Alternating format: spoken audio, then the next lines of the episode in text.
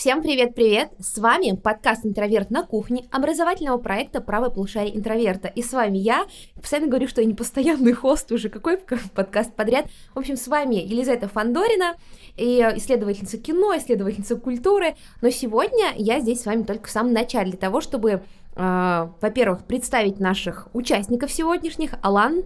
Здравствуйте. Это... Потому что я не могу представлять... Я все время забываю всех. Итак, если вы скучали по Алану, то вот и Алан. Кстати говоря, у нас есть небольшой спойлер на будущий подкаст. Мы каждый раз говорим, а это Алан, а это просто Алан. У нас такие долгие регалии, мы такие, а это Алан. Так вот, в следующем подкасте обязательно его слушайте. У нас будет подкаст в честь дня рождения нашего проекта. Мы будем очень рады, если вы напишите нам приятное слово, поздравление. Напишите отзыв на Apple подкастах, поставьте нам пять звездочек. Мы расскажем, кто такой Алан и чем он занимается в нашем проекте. Так что обязательно смотрите и слушайте. Соня, ты знаешь, чем Алан занимается на нашем проекте? Без понятия. Алан просто как Чендлер. Алан просто как Чендлер в «Друзьях» или Барни. Или Барни. Как, да. чем, кем ты работаешь? А. Алан просто является собой и украшает наш коллектив. Итак, Соня. Наша Привет. любимая Соня-психолог. Все, кто скучал по прекрасному эй эс эм ар-голосу Сони, все нам пишут О. эти комплименты, то возрадуйтесь, она сегодня с нами. Всем привет, очень рада присоединиться с вами в этом подкасте. Всем привет, очень Всем рада присоединиться. Я специально сделала такой голос, чтобы зарядить сразу же. Так, сегодня у нас тема подкаста — это гендерные стереотипы, как они влияют на нашу жизнь. И специально для этого подкаста мы прям удерживали дебют нашего нового замечательного лектора, прекрасной Даши. Я уступаю микрофон и надеюсь, что вы тепло приветствуете Дашу, напишите, какая она классная, в комментариях, и э, Даша сейчас сама о себе все расскажет, потому что я всегда боюсь что-то регалии упустить. Итак, э, Даша. Здесь и сейчас, впервые, Дарья. Я сразу мультик вспомнил. Не помню. На-на-на. Не помню музыку. Вот это, вот это представление. Лиз, спасибо большое. Да, меня зовут Даша, я очень рада всех сегодня приветствовать. Первый раз, да еще с такой темой. Я думаю, сегодня будет очень много разных интересных новостей. А, расскажу немного о себе. Я культуролог. Я занимаюсь исследованиями культуры уже давно. Пишу сейчас кандидатскую диссертацию. Скоро буду кандидатом культурологии. Занимаюсь обычно темами, не совсем связанными с гендерными стереотипами, но тут это моя личная боль и личная тема, поэтому если вдруг я буду срываться на какие-то эмоциональные комментарии, вы меня простите, но надеюсь, что сегодня пройдет очень хорошо. Ну что, бахнем чайку? Заранее извиняюсь за мои отсылочки и неуместные примеры, как было в прошлый раз, когда мы про сексологию, да, обсуждали. Я сугубо без зла, без негатива всегда примеры ставлю. Отличный О, подкаст, да. который начинается с извинений. Значит, дальше будет что-то очень острое. Итак, друзья, сегодня мы должны обсудить несколько важных тем, точнее, подтем. И с чего мы начнем? У меня перед глазами телефон с записью, поэтому я буду курировать сегодня этот разговор. Итак, первый вопрос, что мы должны обсудить. Что такое стереотипы и как они влияют на человека? Как они вообще существуют в культуре? Поэтому мы начнем сегодня с Софы. Давай, Софа. Угу. А, ну... Для начала давайте определимся, что вообще такое стереотипы. Ведь мы очень часто говорим, что в обществе их очень много, они э, давят на нас. Но что это такое? У него есть, у этих стереотипов есть определенные, скажем так, определения. Тавтология, да, получилась. А, стереотипы являются некоторым, некоторой готовой схемой, по которой мы в дальнейшем действуем. Это некоторые заранее сформированные человеком э, мыслительная оценка чего-либо, которая составляет в итоге паттерны нашего поведения. То есть, условно, наш мозг на самом деле является довольно-таки ленивым, ему лень постоянно обдумывать информацию, искать какие-то логические цепочки, поэтому, в принципе, у нас очень много всяких стереотипов, которые мы потом... которые составляют потом наше какое-то поведение и отношение к кому-то. Поэтому стереотип — это некая готовая схема того, как мы действуем, как мы оцениваем кого-то, чтобы меньше думать и задумываться над какими-то вещами условно. Так, а почему мы сегодня говорим именно о гендерных стереотипах? Эта тема довольно острая. Все нашем... так плохо в мире, что ли?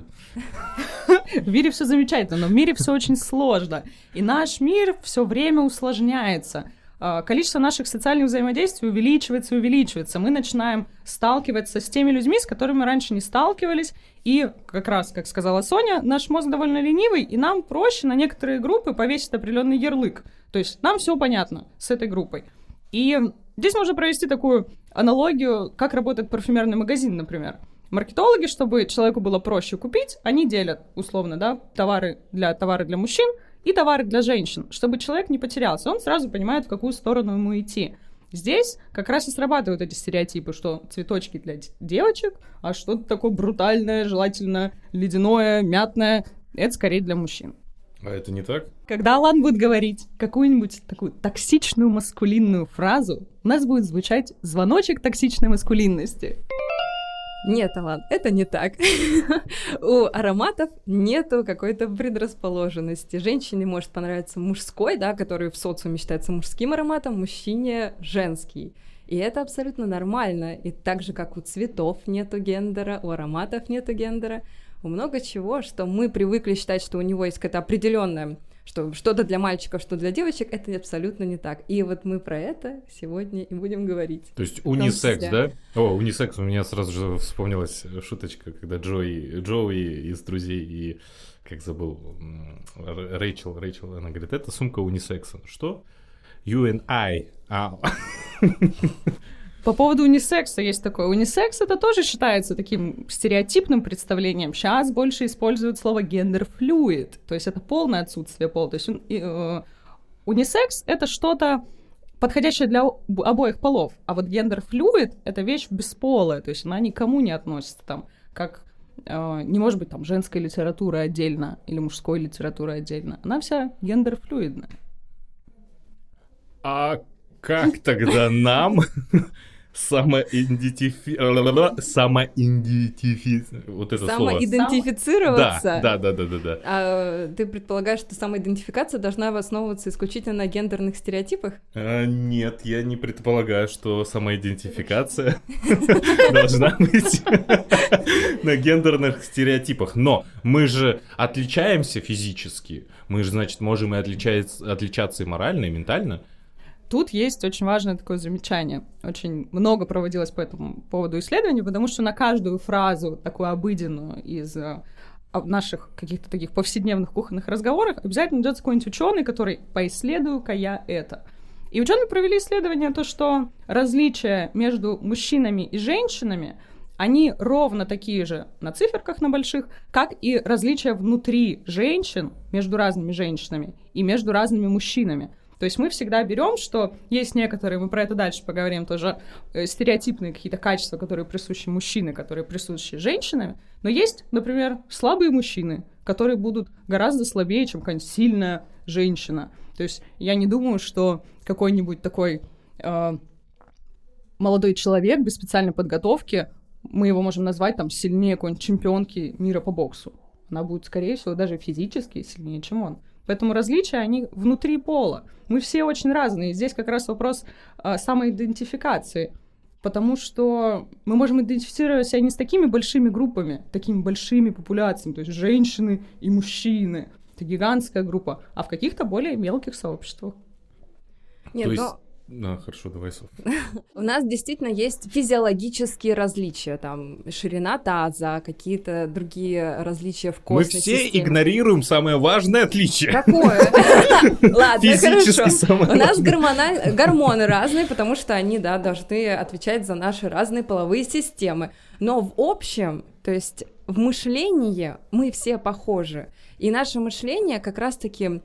формируется из стереотипов, которые нам закладывают родители. Это вот опять-таки гендерное воспитание. Мальчиков воспитывают одним образом, девочек воспитывают другим образом. Если бы не было такого резкого, скажем так, диссонанса между этим воспитанием, то все были бы равны по мышлению. Не было бы такого, что мужчина должен быть э, маскулинным, женщина феминной, такой нежный, ранимый, а мужчина там не плачет никогда.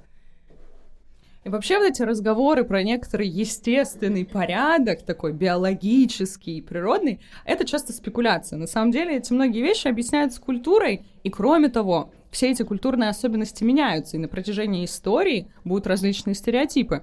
Я раньше, дальше приведу огромное количество примеров, всех моих самых любимых, как культура воспитывает людей разного э, гендера, разного поведения. И вся вот, весь этот разговор об инстинктах, он на самом деле часто разбивается какую-то э, такую научную мысль. Недавно буквально проводили эксперимент биологи на самках, при... самках, не на самках, на самцах приматов, и выясняли, зависит ли уровень агрессии от уровня тестостерона. Мы часто слышим вот эту историю, что вот у мужчин тестостерон, поэтому у них там прям прёт все, вообще вся жизнь. Они такие агрессивные, такие мощные. А на самом деле оказалось нет. У приматов прямой связи нету. От, э, уровень агрессии не зависит напрямую от уровня тестостерона. Он зависит от коли- огромного количества социальных и прочих факторов. И если у приматов они такое большое значение имеют, то у людей, которые от природы оторвались уже очень далеко. А, тут мне вспомнился такой м, стереотип, опять-таки, что у мужчин есть инстинкты, которые заставляют его размножаться, которые заставляют его изменять. И тут а хочется сказать, инстинктов у человека нету. И когда им говорят, что а у женщины почему нет инстинктов, типа это только мужское, сразу скажу, у единого биологического вида, женщины и мужчины, да единый биологический вид, у них должны быть единые тогда инстинкты по этой логике. Но инстинктов у человека нету совсем, что доказано уже давно ученым. Поэтому этот стереотип, это убеждение, что у мужчин есть какие-то инстинкты, это абсолютно ложное какое-то умозаключение. Мне кажется, туда же идет знаменитый материнский инстинкт, какой-то особенный, врожденный, прям вот какой-то глубинный, естественный, хотя... Современные исследования показывают, что такого инстинкта в этом понимании, как это биологическая черта, его нету. Блин, да. Мои убеждения разбиваются просто сейчас в пух и прах. Мы сделали это.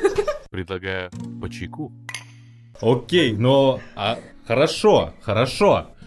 А как тогда вот сформировалась культура, и где мужчина добытчик, женщина хранитель очага? Что с этим делать?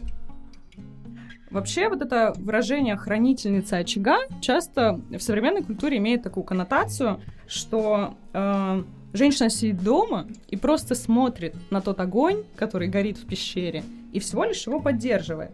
Но это совершенно не так. Женщины трудились на протяжении всей истории, еще когда мы были охотниками-собирателями, наравне с мужчинами. Просто у них были немножко разные задачи. Мужчины физиологически быстрее бегали, и они поэтому занимались охотой. Женщина занималась очень тяжелым трудом. И есть одно из таких, одна из таких версий, которую в том числе продвигает Станислав Дробышевский, известный антрополог, о том, что у женщины широкий таз, он сформировался не только от рождения детей, но из-за того, что женщина была такой условной тягловой лошадью, когда мы еще не одомашнили животных.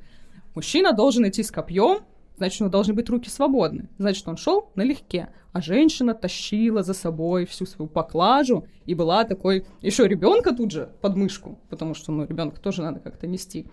Так что у первобытных людей женщина занималась очень тяжелым трудом. Сейчас даже есть некоторый стереотип, что вот раньше на Руси девушки были, вот они сидели в пи- у печи, заботились о доме, были все такие ухоженные, с натуральной красотой. Женщины раньше пахали на полях, у них была тяжелая работа. Откуда пошел стереотип, что женщины всю историю развития ничего не делали? У меня большой, конечно же, так вопрос. Всем было тяжело, все работали, все пахали. Вот, я про это же, все. Я были. расскажу, я немножко расскажу, да, как в культуре формировались вот эти стереотипы с... такими разделением обязанностей, какой-то невероятной роли женщины, и почему э, очень много на женщину возлагалось различных всяких э, обязанностей. Здесь стоит сразу оговориться, да, что стереотипы, они меняются. Это не какой-то естественный порядок, они в разных культурных системах будут разные. И раз уж мы затронули тему, да, российских женщин и так далее, мы можем прекрасно вспомнить отличный э, образ еще языческой Руси, еще э, Руси до христианства. Это знаменитые русские богатырши, которые э, присутствуют наравне с богатырями, и причем даже превосходят их по силе. Богатырши были такие мощные, сильные духом же- Погоди, я знаю, женщины. Я знаю сказки про Святогора Богатыря, про Илью Муромца и Лёшу Поповича, а я не знаю сказок про богатырш. А ты знаешь Добрыню Никитича? Ну, разумеется. Есть прекрасная сказка. Да нет, это не сказка, потому что сказки — это уже чуть более поздний жанр, это былина. И у Добрыни Никитича была жена. И э, звали ее Настасья Никулешна. Она была богатыршей. она выходила в поле, и для того, чтобы найти как раз себе супруга, то есть должен был быть ее супруг, он должен ее победить, превзойти по силе, чтобы она пошла за него замуж. И Настасья, Ники... э... и Настасья Никулешна э, приезжает в поле и сражается с Добрыней Никитичем. И там Кто есть... выиграл? Настасья, естественно, я дальше расскажу. Она как описывает этот, это сражение, там, как в былине говорится о том, что Добрыня Никитич начал меня своей палицей бить, а я думаю, то ли палица, то ли комарики покусывают. И история эта закончилась тем, что Ната- Настасья Никулешна кладет Добрыню Никитича в карман, понимаем, да, размеры, и, и ну, так в былине подчеркивается вот эта мощь и сила, там все всегда гиперболизировано, да, она кладет его в карман, привозит домой и остается с ним жить, поживать в роли победившей. Ну, женщинам нужно поддаваться, как бы. Поэтому он поддался. Так, мне кажется, сейчас прозвучал колокольчик токсичной маскулинности. Вам так не кажется? Прямо колокол, я бы сказала. Вот, и причем очень интересна вот эта история с этими богатыршами, потому что э, как изменился этот образ, например, в современной культуре. В две тысячи шестнадцатом вроде году выходит мультфильм, который так называется «Богатырша», и там эта богатырша, это такая максимально худенькая, хрупенькая, феминизированная такая угу. леди, по-другому не сказать, которая уже как раз поддается, сдается и со своей такой вот высоты силы э, разрешает мужчине ее победить. Есть, э, помимо вот этого представления какого-то древнерусского, конечно, э, вся эта история развивается на протяжении э, всего существования человечества. И э, часто вообще вот эти все истории о том, э, о роли женщины, о месте женщины, они очень сильно зависят в том числе от социальной и демографической ситуации. То есть вот этот стереотип, который Соня уже сегодня озвучила, о том, что мужчины полигамны, женщины моногамны, что это каким-то инстинктом подтверждается. Давайте вспомним прекрасных женщин из племен Непала.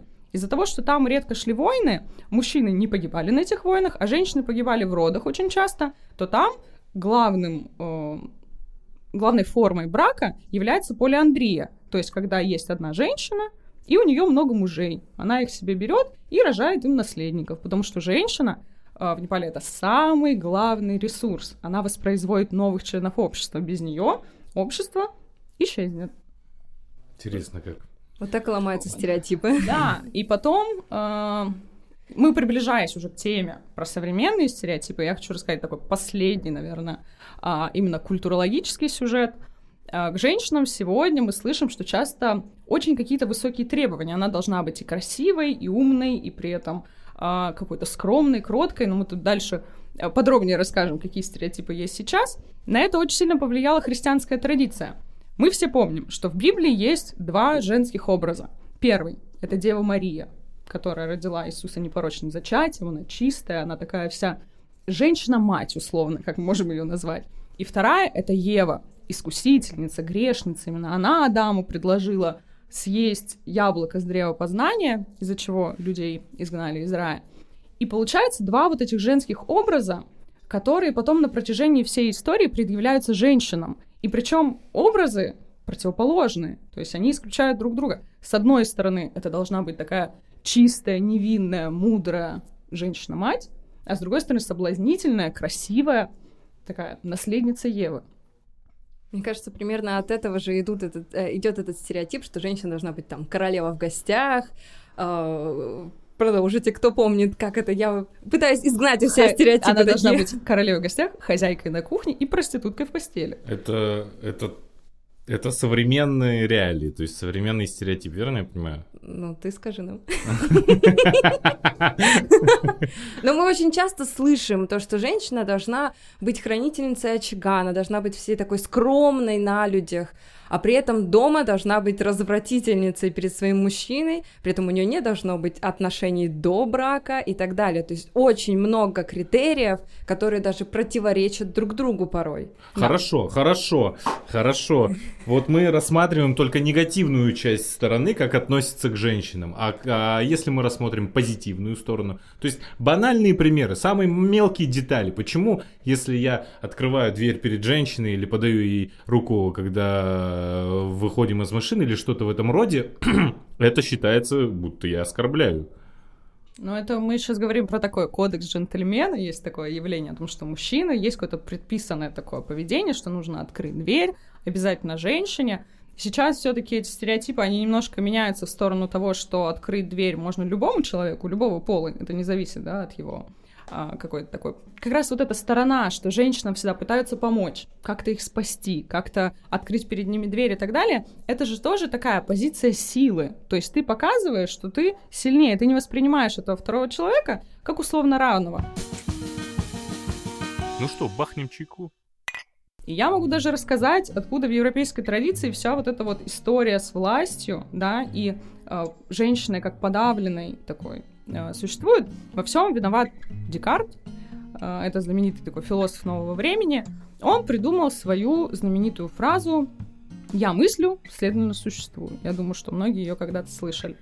А, Декарт молодец. Декарт, на самом деле, ничего плохого не сделал, но просто эта мысль потом очень сильно отразилась и в социальной сфере, и в политике. Потому что вот этот тот самый картезианский субъект, который мыслит, да, это был в первую очередь европейский мужчина. И он, обращаясь к другим, как бы проверял наличие у них мышления. Как он может проверить у них наличие мышления? То есть у вас должна быть наука. Если вы мыслите, значит, должна быть наука в представлении европейского мужчины. Так, подождите, у женщин нет науки, значит, они не мыслят. У там каких-нибудь э, жителей колоний нет науки. Значит, они не мыслят. Следовательно, они не субъекты в полном смысле. Отсюда проистекает очень много проблем, в том числе, например, с насилием. То есть, когда мы второго человека не ставим за равного, не берем его за субъекта, мы относимся к нему немножко пренебрежительно, либо с такой э, немножко дискриминирующей вежливостью о том, что вы украшение коллектива, вы такие у нас все классные, красивые, и чтобы вот вам открывали двери. Это воспринимается так, но на деле не всегда это так. Ты действительно хочешь сделать приятно человеку. Не потому, что ты считаешь, что э, она не может сама открыть дверь. Любой, кроме там трехлетнего ребенка, сам может открыть себе дверь. Ты просто хочешь сделать приятно. Есть много таких вещей, когда ты хочешь делать приятно, но воспринимается это так, будто ты не считаешь за человека, не считаешь за равного. Ты же можешь открыть дверь человеку другого пола? Могу. Просто одно дело, когда ты, ну, делаешь что-то действительно как приятное, а другое, когда это уже переходит за рамки, когда у женщин там, ой, да я понесу, ой, да я это сделаю, ой, я, ты не умеешь с финансами обращаться, я все это сделаю. Вот такая типа, я помогаю, я же мужчина, я хочу помочь. А на самом деле это психологическое насилие. Непрошенная помощь, советы, это является частью психологического насилия, да, потому что но... человек ставит другого в позицию жертвы, а себя, что я такой вот весь герой, спасаю тебя, смотри, какой я хороший. Да, но вы не отвечаете мне на вопрос, вы говорите лишь о том, что как это с негативной стороны, с положительной стороны. Да в этом нету такой прям положительной стороны. Да почему? У нас потому что ушла эпоха джентльменов таких. Есть история такая, которая называется «Я сама куплю себе чашку кофе». Она как раз была среди американских феминисток популярная, когда они боролись за свои трудовые права. Всегда есть большая проблема, да, какая-то большая система дискриминации. И потом при наличии такой системы, люди, которые в этой системе живут, они потом могут э, остро реагировать на какие-то такие маленькие проявления этой проблемы. Что, что произошло с американскими феминистками? Они решили отказываться от, условно, я угощу тебя кофе, да, заплачу за твой кофе, э, в пользу того, чтобы увеличивали им э, зарплаты и делали их наравне с мужскими. То есть существует большая проблема трудового неравенства, которая потом выражается вот в этих маленьких каких-то штучках, типа «мне не нужен твой кофе, я сама могу заплатить за свой кофе, если у меня будет зарплата такая же, как у тебя». То есть это такая немножко гиперсемиотизация некоторых простых, гиперсемиотизация, объясню, если сложное слово, это когда э, какие-то болевые точки чувствуются еще больнее, потому что существует большая, долгая, тысячелетняя история там, угнетения, дискриминации. Окей, хорошо, я уверен, что вас э, угощали кофе. Меня никогда девушка не угощала кофе. Если бы меня угостила кофе, мне было бы очень приятно, я бы не подумал, что Хочешь? Я не могу себе позволить. Мы обязательно скинемся после подкаста, купим тебе кофе, не переживай, мы угостим тебя. И тебе будет очень приятно. Мне будет приятно, я не буду думать, что меня не считают за человека. Потому что ты не чувствовал вот этой всей большой дискриминации, поэтому тебе, ты не находишь ее в маленьких вещах. Хорошо, но как тогда мне существовать в этом мире, где я хочу делать добрые вещи и а, положительно относиться к... Ох, сейчас хотел сказать к слабому полу. Ё-моё. Звонок токсичной маскулинности. К женскому полу, скажем так. И мне тогда это не делать из-за того, что есть в мире стереотипы, есть в мире такие устои. Ты должен обговаривать. То есть, допустим, приятно хочется делать близким людям, э, девушке, партнеру, там, кому угодно. Ты обговаривать. Тебе приятно будет, если я за тобой так буду ухаживать. Потому что Давайте, давайте честно, надо разговаривать обо всем, дарить цветы, не дарить цветы, обо всем об этом надо говорить и ставить сразу же точки, поэтому ты обговариваешь, тебе это приятно будет или ты не хотела бы, чтобы я так делал, и все. Все просто. Как раз это отделяет нас от животных, и поэтому нам приходится подменять понятия, говорить про какие-то инстинкты. У нас есть язык, и мы можем этим языком друг с другом о чем-то разговар- договариваться. И многим девушкам, которые э, считают... да, и думают о том, что на них все-таки эта гендерная вся система давит, они ощущают это давление впрямую, но они при этом могут на твое предложение могут согласиться, потому что им это будет приятно. Я прям представил, как я иду, захожу в какое-нибудь здание, где двери, за мной идет девушка, и я так придерживаю дверь и говорю, это не потому, что я вас не уважаю, не верю в вашу силу, это потому, что я просто хочу сделать приятно. Ну нет, конечно, с прохожими об этом говорить не надо. Ты можешь задать очень простой вопрос, вам придержать дверь? Особенно, если ты видишь, что человек, любой человек идет, например, с сумками в руках, то это просто банальный этикет, придержать ему дверь.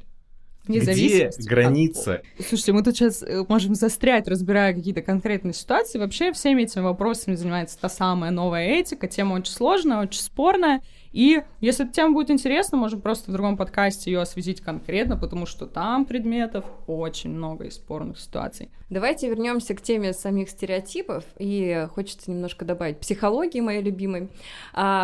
Смотрите, у нас стереотипы, по сути, формируют, да, как я уже говорила, какие-то конкретные схемы, по которым мы потом действуем. И на самом деле они приводят к когнитивным искажениям. Сами когнитивные искажения — это такие ошибочные умозаключения, какие-то нерациональные идеи, по которым мы потом судим о человеке, о ситуации или, в принципе, о мире. И на самом деле является такой большой ошибкой, потому что так человек думает, допустим, опять-таки, вернемся к женщинам. Женщина думает, я не смогу получить эту роль, потому что я ее недостойна. Что это? Это как раз-таки та самая ошибка мышления. Она иррациональна, она не носит никакой конструктивной оценки ситуации и своих возможностей.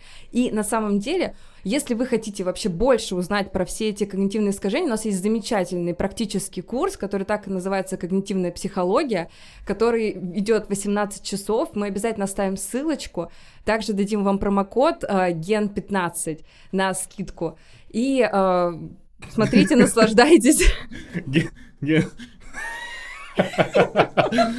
Я почему-то вспомнил не, мне, не ген тринадцать, а Гена Букина. ген тринадцать. Очень в тему, не перепутайте, не Гена Букина, а ген пятнадцать. ББ. Да, Гена это... Букин был приверженец без баб и носил футболку такую. Это, это мнение Гена Букина, если что. Гене Букине ставим звоночек. А ладно? Нет. Предлагаю по чайку. Вообще, да, вот в культ... и эти стереотипы существуют в культуре, и главная их проблема в том, что они очень сильно ограничивают людей, как правильно сказала Соня. То есть девочка, например, думает, это не для меня. Она не пойдет работать в ай ти, потому что ай ти для кого? Для мальчиков. И в школе ей говорят, что слушай, какая информатика, займись лучше языками. И потом возникают к женщинам вопросы о том, что а, а где, пожалуйста, расскажите, где вот женщины-ученые? Ученые, причем ученые обычно это подразумевается физики, математики и так далее. Но это такая сложная очень тема. Во-первых, у женщин был очень ограничен доступ к образованию, но даже при этом они очень многие умудрялись каким-то образом работать в науке. Про это есть такой очень интересный социальный феномен, который называется эффект Матильды. Он назван по имени одной из суфражисток. Это когда научные достижения женщин либо замалчиваются и отрицаются, либо присваиваются мужчинами. Например, есть такой знаменитый генетик Томас Морган. Он изобрел, да, он не изобрел, он... Есть такой знаменитый генетик Томас Морган, и он получил Нобелевскую премию в тысяча девятьсот тридцать третьем году за то, что изобрел систему определения пола и наследования икс игрек, нам привычные, которые мы в курсе школьной биологии знаем. Я подумал, система определения пола. Я могу... Что там за исследование такое? Мы же еще в детском саду все это исследование проводили. Нет, он как раз... много ученых. Дайте мне Нобелевку. Он изобрел вот эту, вернее, запатентовал систему икс игрек, которую придумал не он. Ее изобрела женщина, но при этом никто не знает ее имени, никто про нее особо не говорит. И он просто присвоил достижение этой женщины себе, получил за это Нобелевку, и потом написал в статье в Science о том, что она была просто лаборанткой, хотя он курировал ее работу. Она не могла работать официально, потому что женщинам нельзя было учиться в университетах. Интересно. А что касается современного мира, вот как, муж... как женщины видят мужчин? Кто мне ответит? Тут, конечно, вопрос? Тоже все не так просто. По отношению к мужчин существует множество стереотипов, которые еще с самого детства накладываются на мужчин. Это мужчина не должен испытывать какие-то эмоции, там, типа, эм, не должен быть чувствительным, ранимым, не должен плакать. Мужчине позволяется что? Агрессия, э, быть смешным, быть лидером и так далее. То есть какие-то эмоции, которые... опять-таки, не свойственно для мужчин, но при этом их приписывают женщине, что женщина, наоборот, не должна быть агрессивной, должна быть ранимой. Я опять ухожу в сторону женщин. Больная тема, понимаешь? Я как женщина просто говорю о наболевшем, поэтому... А мужчины, потому что их учили с детства, они не говорят о наболевшем, а нам есть что сказать. Это очень большая проблема, потому что потом во взрослой жизни уже сталкиваемся с тем, что мужчины умирают раньше из-за того, что они просто скрывают свои эмоции. Но это другая немного тема. Женщины об этом и говорят, потому что они дискриминируемая группа. То есть никогда человек, который является привилегированным, да, он не будет говорить о проблемах. Но стереотипы о женщинах, о мужчинах, они очень сильно бьют как раз по мужчинам. Да? Как Соня сказала, они рано умирают, им приходится служить в армии. Обязательно служба в армии — это тоже такой как бы стереотип, что мужчина обязательно должен отслужить. Хотя в двадцать первом веке кажется немного таким странноватым. И, в принципе, вот это представление о токсичной маскулинности, да, о том, каким должен быть мужчина, и он обязательно какой-то, ну, как минимум, дикарь практически, чтобы условно нравиться женщинам, женщинам они часто поддерживаются, да, например, на каких-нибудь знаменитых всяких пикап-тренингах и так далее, где учат вот это, что нужно быть наглым, что нужно вот так, что если женщина говорит «нет», это значит «да». Если женщина говорит «нет», значит «нет», а если ты думаешь, что это «да», то это насилие. Есть один стендап, где очень прикольно это обыгрывается. Если женщина говорит «нет», это «нет», но если женщина говорит «нет», ну что так, что ты делаешь?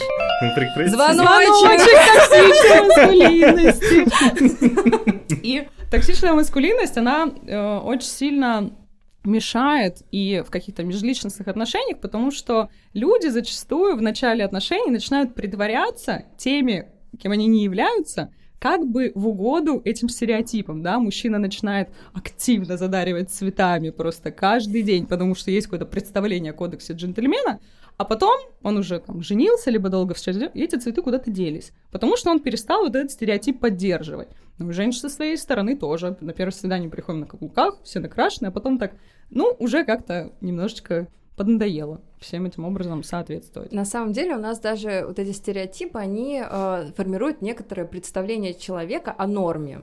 То есть у нас есть, да, научная условно норма, статистическая норма, которая там подтверждена учеными. А есть в обществе, да, людей, которые не знакомы со всей этой статистикой, циферками, э, есть стереотипная норма. Что-то... Э, Стереотипная норма о том, как должны жить люди. То есть какой-то путь жизненный у женщины. Родилась, школа, университет, замуж, родить ребенка, воспитывать внуков и так далее. Если от этой нормы кто-то отклоняется, не идет в вуз, не идет замуж и так далее, это сразу же считается обществом ненормальным. Это неадекватное поведение, которое не, не воспринимается. И тоже о мужчинах, когда, например, мужчина любит проводить время с детьми и хочет заниматься своей семьей, а у жены, например, какая-то хорошая карьера, хорошая зарплата, она может обеспечивать, это в обществе считается кошмар, альфонс, что это вообще такое? А хотя мужчине просто может нравиться заниматься с детьми. Или если мужчина хочет пойти в какую-то истинно женскую, по мнению общества, профессию, учителем или, например, мастером маникюра. Сейчас появляются мастера, и это очень здорово, что они не боятся говорить то, что вот мужчина мастер, и к ним и уже делают начали... круто. Да не... Лучше женщин. Мне кажется, где-то там близко раздается звоночек. Да, и это здорово, что стереотипы меняются, и мы видим, как пластично наше мышление, что стереотипы — это не, не что-то такое, что вот с самого начала существования человечества было, есть и будет. Это что-то пластичное, оно меняется, и очень здорово, когда люди не застревают на прошлом, а тоже меняют свое мышление и идут в ногу со временем. Я здесь хочу еще такую поднять одну тему, для многих очень болезненную.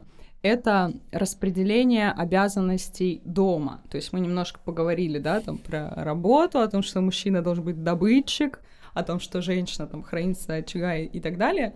И из-за этого существует такая э, странная ситуация. Женщины воспитывают мужчин, да, э, с той как бы целью, что он станет добытчиком, что он будет работать, что он будет приносить домой зарплату.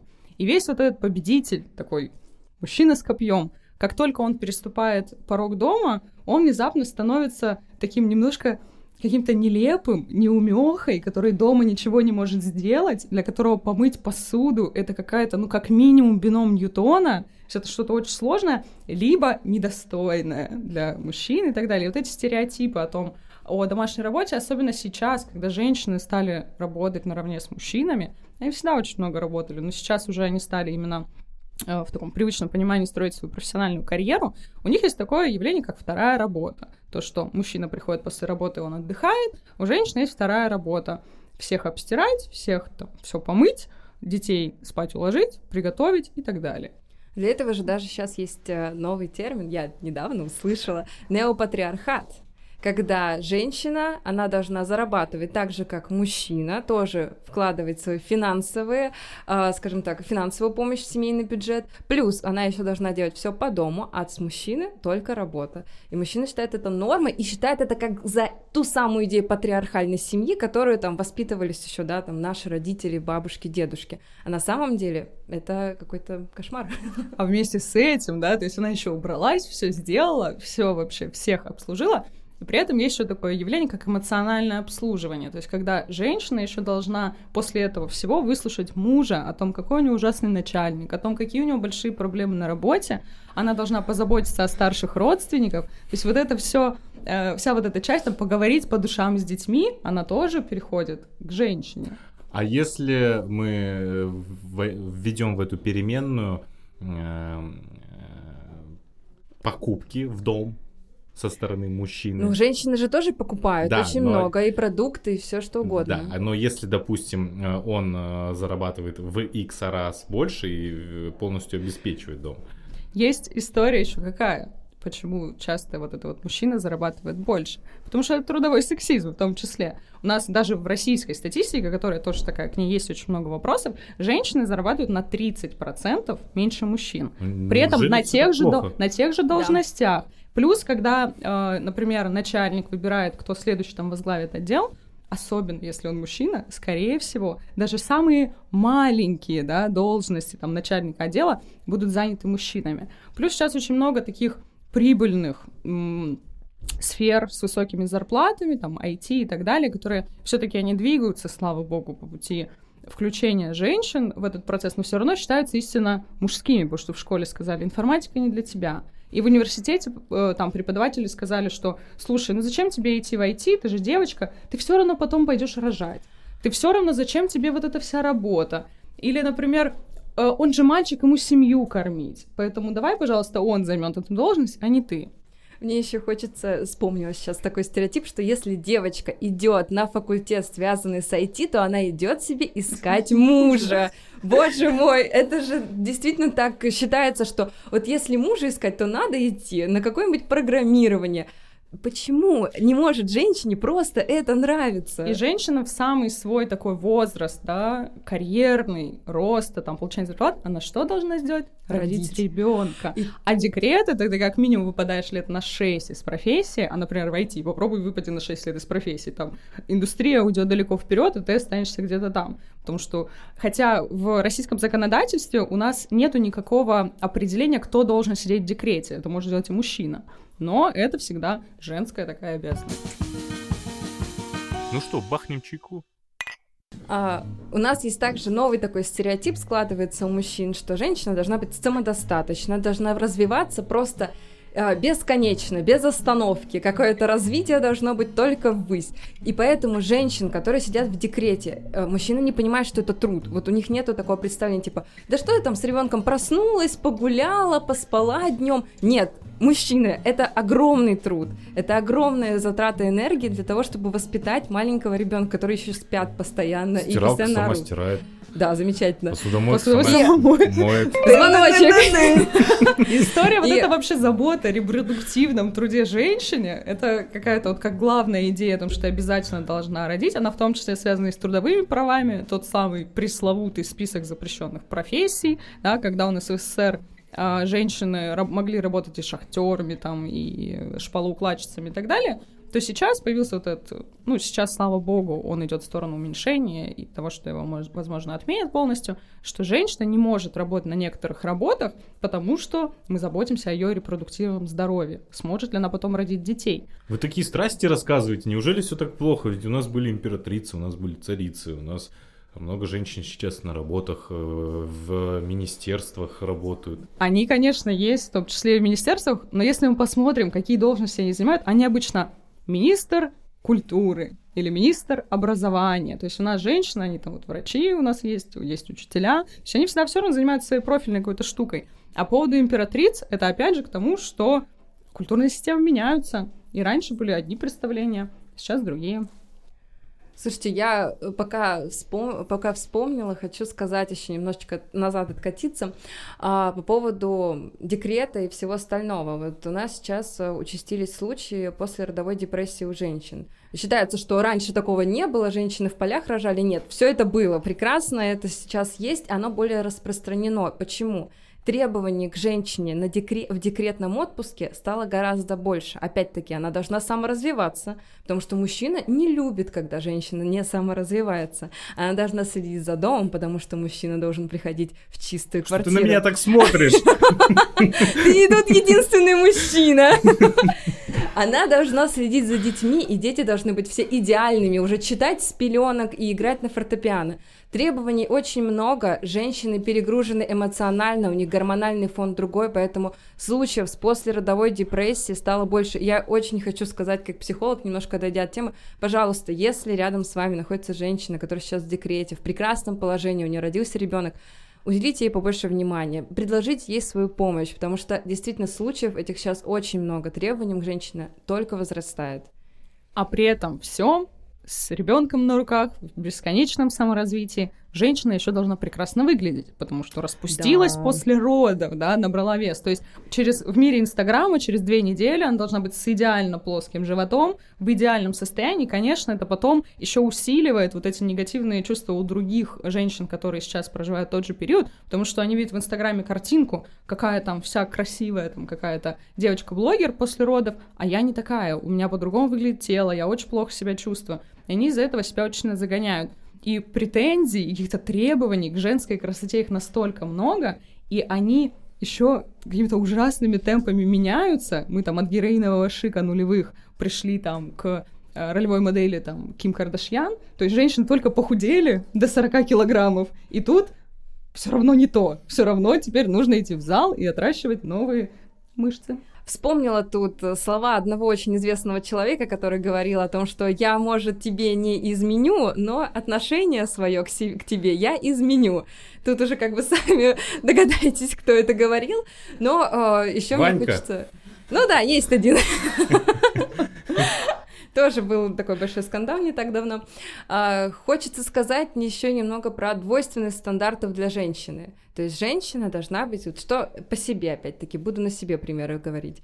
А, мне всегда говорили, что в каких-то ситуациях я должна быть слабая, в каких-то ситуациях сильная. Какой мне быть, я так и не понимала в детстве, потому что где... Вот это вот подключи женскую хитрость, все должно быть с хитростью. Что это за женская хитрость, я не могу ответить сейчас, потому что я не представляю себе такого, что есть женская, есть мужская хитрость, чем-то они отличаются.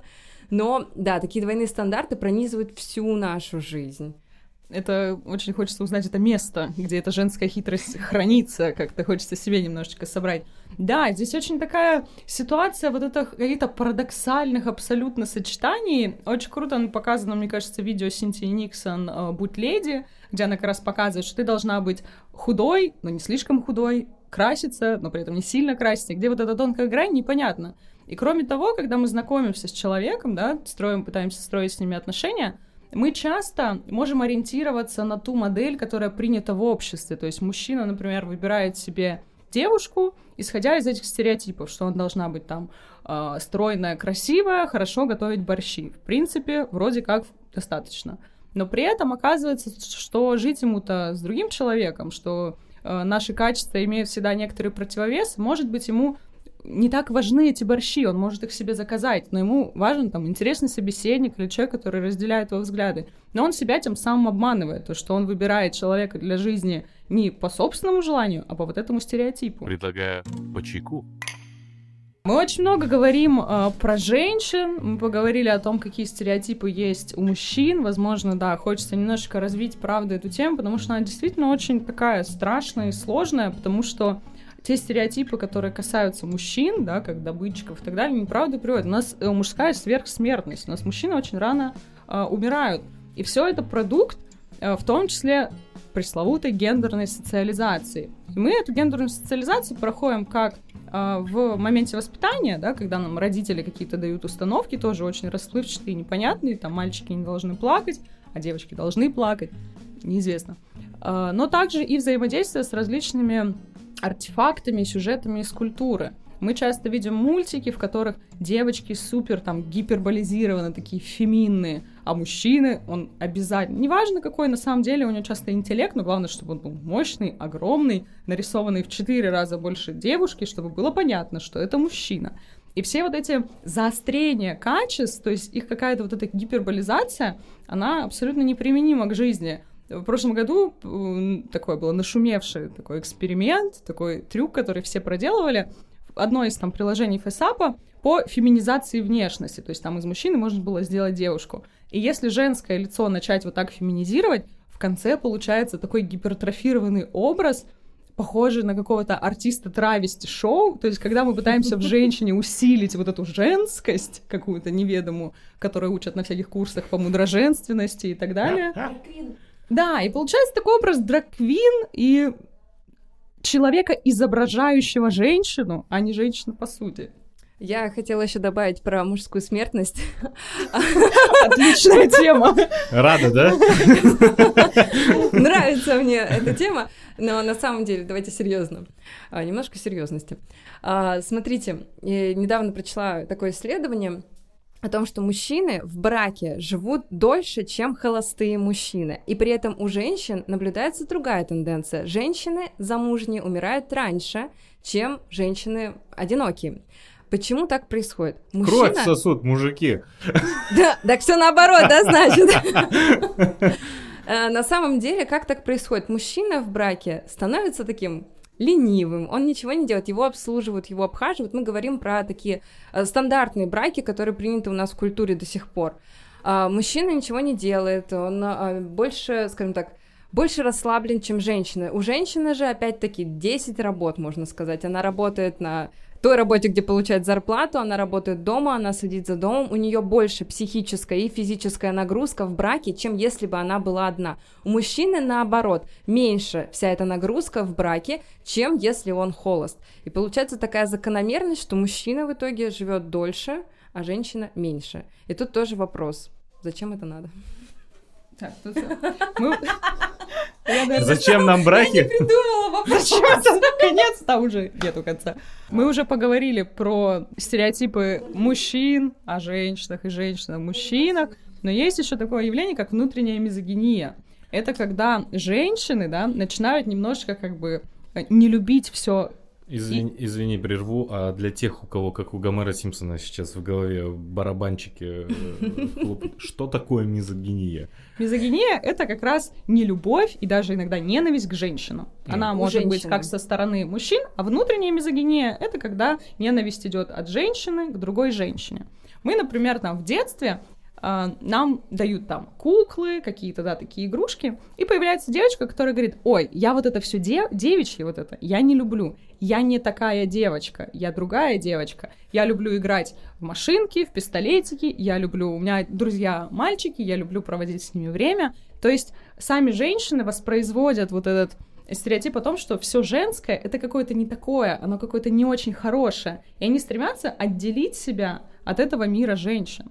И откуда это все берется? Эти все стереотипы нам внушают наши же мамы, бабушки, что женщина — это всегда плохо, женщина уведет твоего мужчину, женщина — это твой соперник и так далее. И поэтому такая ненависть к женщинам, женщин там, любых в окружении воспринимать как соперниц, что вот как эти же, опять-таки, девочки, которые, у которых есть внутренняя мизогиния, они говорят: вот я люблю быть в компании мужчин, где я одна женщина, других женщин просто я не переношу, я хочу быть единственной, потому что другая женщина воспринимается как соперница. Тут, конечно, можно говорить о проблемах с самооценкой, потому что обычно, если ты уверен в себе, у тебя нету какого-то убеждения, что твоего мужчину уведут, ты недостойна быть рядом с ним и так далее. Здесь много можно о чем поговорить, но на этом я закончу. Самооценка, мне кажется, вообще такая очень сложная тема. А... Какие-то курсы? Когнитивная психология, практическая когнитивная психология. Я начала говорить и не сформулировала. Смотрите, у нас есть прекрасный курс практический когнитивная психология, который рассказывает вам не только о том, как работает наш мозг и как формируются ошибки мышления, но также, что такое самооценка, как влияет стресс и тревога на наше внутреннее состояние. Все это вы узнаете на курсе, а по промокоду ген пятнадцать вы еще получите скидку. Гена Букин. Как интересно ты рассказала, Софа. Пойду посмотрю этот курс. А молодец. Вы, друзья... А очень я хочу советую. Тоже этот курс. Это шутка. Извините. На самом деле я смотрю этот курс уже. А я мне, посмотрю. А мне пользуешься очень... положением? Пользуюсь положением. Я много наших курсов посмотрел. Я сейчас смотрю этот курс э, действительно как, по когнитивной психологии. И еще смотрю курс, я честно скажу, я смотрю курс, как строить э, отношения. Здоровые отношения. Вот. Да, я помню подкаст наш предыдущий какой-то. Послушайте, кому интересно, послушайте. Там тоже мы очень много разговариваем о личном.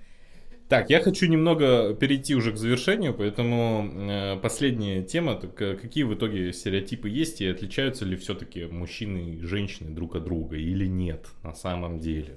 Спустя столько, сколько? Интересный час. Вопрос, какие же все-таки стереотипы есть? Стереотипов очень-очень много, они касаются гендера, касаются каких-то ролей, сценариев жизни, абсолютно всего. Все наше поведение, даже если мы не осознаем на самом деле, нами двигают стереотипы. Опять-таки, потому что мозг довольно-таки ленивый, ему лень каждый раз обдумывать что-то новое.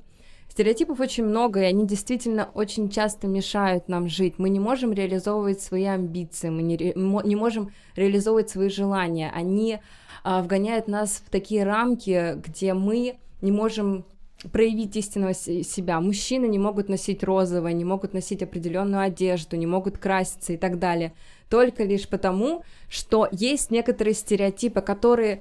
И мужчина потом просто... Любой человек в рамках этих стереотипов живет э, с, скажем так, подавленными вот этими желаниями, в конфликте с обществом, в конфликте с самим собой, что, конечно же, ведет к различным невротическим расстройствам, психосоматическим и так далее. То есть тут еще идет такая нагрузка в плане того, что потом это все все равно проявляется на нашей психике, на нашем теле и так далее. Поэтому живите с собой в, в гармонии. Ну что, бахнем чайку? А как, как, как вот бороться со стереотипами? Как их победить или не победить, поменять внутри, самому себе? Как я уже сказала, то, что стереотипы, по сути, они являются нашими ошибками мышления. Ошибки мышления деструктивны и иррациональны. И для этого подходит когнитивно-поведенческая терапия, которая учит, которая учит разбивать те самые деструктивные установки и перерабатывать их в конструктивное русло, которая учит избавляться от установок «я не могу, потому что я женщина», «я ничтожество», и э, думать конструктивно, мыслить уже на благо себе. То есть здесь уже работа такая очень большая и объемная. И важный момент, если даже вы сейчас не чувствуете какого-то разрушительного влияния стереотипов, все равно постарайтесь задуматься над этой темой, потому что стереотипы, как мы сегодня уже обсудили, они могут меняться в зависимости от культурной ситуации. И, возможно, если есть вообще в принципе вот эта система дискриминации и каких-то идеалов абсолютно недостижимых, то в какой-то другой э, ситуации вы можете оказаться тем самым угнетаемым человеком. Да, стоит не забывать это. Стереотипы действуют на всех. Вот, да ладно, ты хоть э, говоришь о том, что как, неужели все так ужасно? Но ты же служил в армии, да, насколько я знаю? Да. Вот. Это тоже последствия стереотипов. И эти стереотипы, если мы не хотим, чтобы они применялись к нам, то мы должны постараться посмотреть на другого человека без вот этого ярлыка, без вот этой рамки, посмотреть на него так, какой он есть, как он представляет себя. О, хорошо, спасибо, Даша. А знаете, я хочу, напос... я хочу напоследок сказать, высказаться, сделать свой такой подыток и рассказать, взять спич на, я не знаю, наверное, на минуту.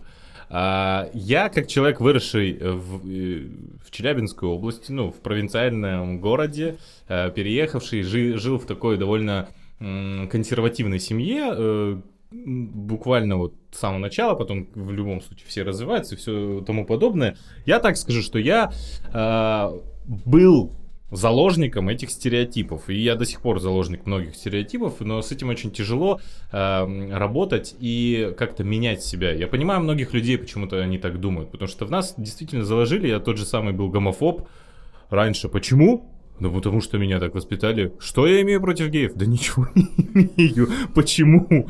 Просто потому что такое было. Я также относился к женщинам, хотя я сейчас действительно со стороны наблюдаю и понимаю действительно все эти стеклянные потолки и все то, что приходится переживать женскому полу, да и любому, любому человеку на самом деле. Мне хочется жить в том мире, где неважно, мужчина, женщина, какой-то другой пол, какая-то у тебя деятельность или еще что-то, чтобы мы все были не друг друга не травили, не ориентировались на какие-то вещи. Действительно, вот если мне хочется быть домохозяйкой, ну почему мужчина не может быть домохозяйкой?